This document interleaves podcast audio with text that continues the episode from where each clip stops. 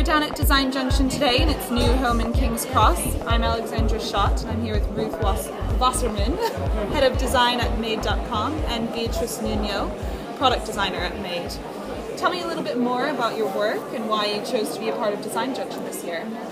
Well, as you probably already know, we're an online retailer. Um, we were invited to be part of Design Junction as part of a collaboration that we've done with Transport for London, TFL.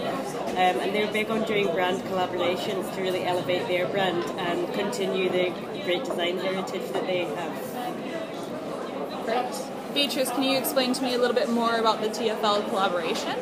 So yes, Ruth was saying um, TFL approached us and um, they asked us to come up with a collection of items that represent their heritage, but in our way. So it was quite interesting because we had access to the depot. They've got a beautiful depot in West London. So we just got walk around, saw all the beautiful stuff they've got. They've got from old signage to old uh, buses, from anything you can imagine is there. And um, we did a massive research on what they had and um, selected all those pieces that we thought were very, very significant from the brand and translated into a furniture and lighting and accessories collection. There is the one that we're showing here at Design Junction. Fantastic.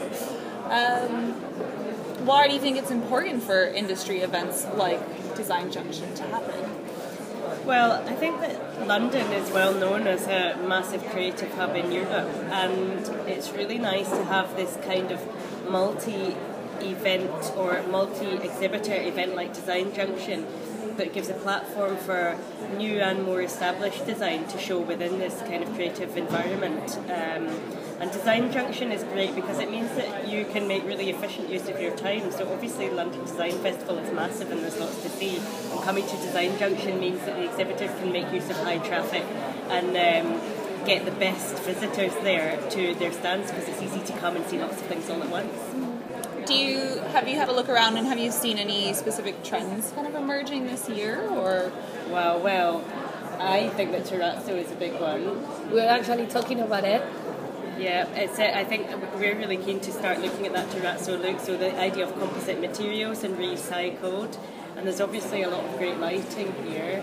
We've seen a lot of um, metallic finishes on lighting and a lot of sculptural pieces. This is something to keep in mind for future collections. Has Made.com seen any challenges to the business in 2016? Well, although we haven't really seen the impact yet, I think that everybody's feeling uncertain about Brexit. Um, but having said that, we're continuing to grow and we've posted profit for the first time uh, in the six year life, short life of. Made.com. So, in fact, we're feeling pretty positive and our position as an online retailer and our stretch um, into now six different countries in Europe is helping us to maintain our fast growth position as a retailer. So I think we're in a fortunate position. What other exhibitors have been your favourites or caught your eye this year?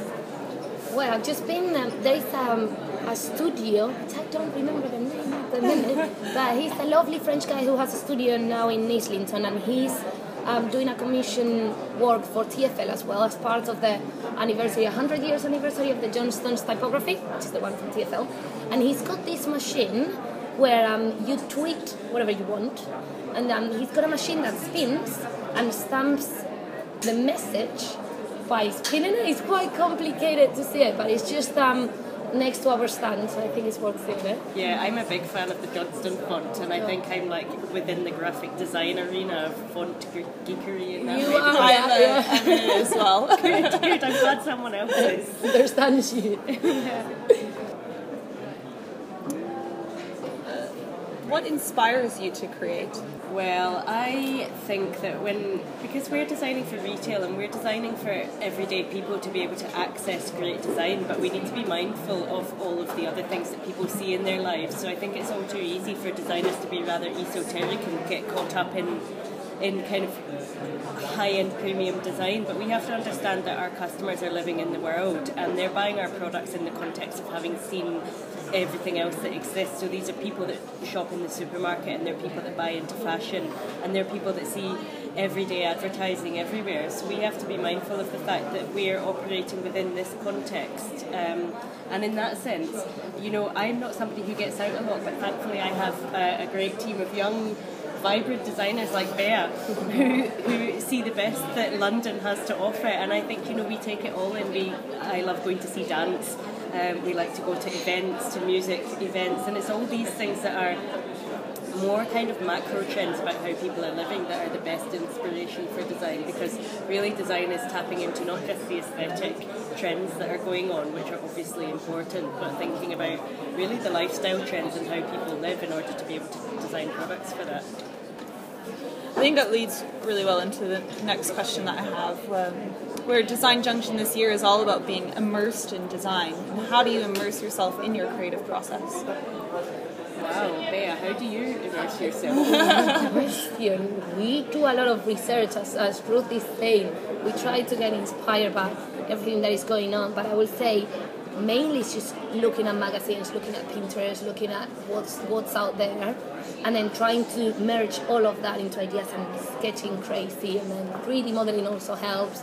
So I think that all those tools help you get surrounded by all those ideas. It's definitely create, like treating it as a kind of funnel. So we start really broad with this really wide lifestyle thing, and then we sit there having brainstorms about you know who the imaginary person is that's going to be buying into this stuff. Where do they live? What do they eat? All this kind of thing. And then that helps us to build a lifestyle and start thinking about say materials or shapes. And then it really funnels into something more specific about product. And that way the products that we develop have a much wider context that isn't just about what, what is the product that we want to design but what is the overall lifestyle that we want it to be part of Thanks, guys.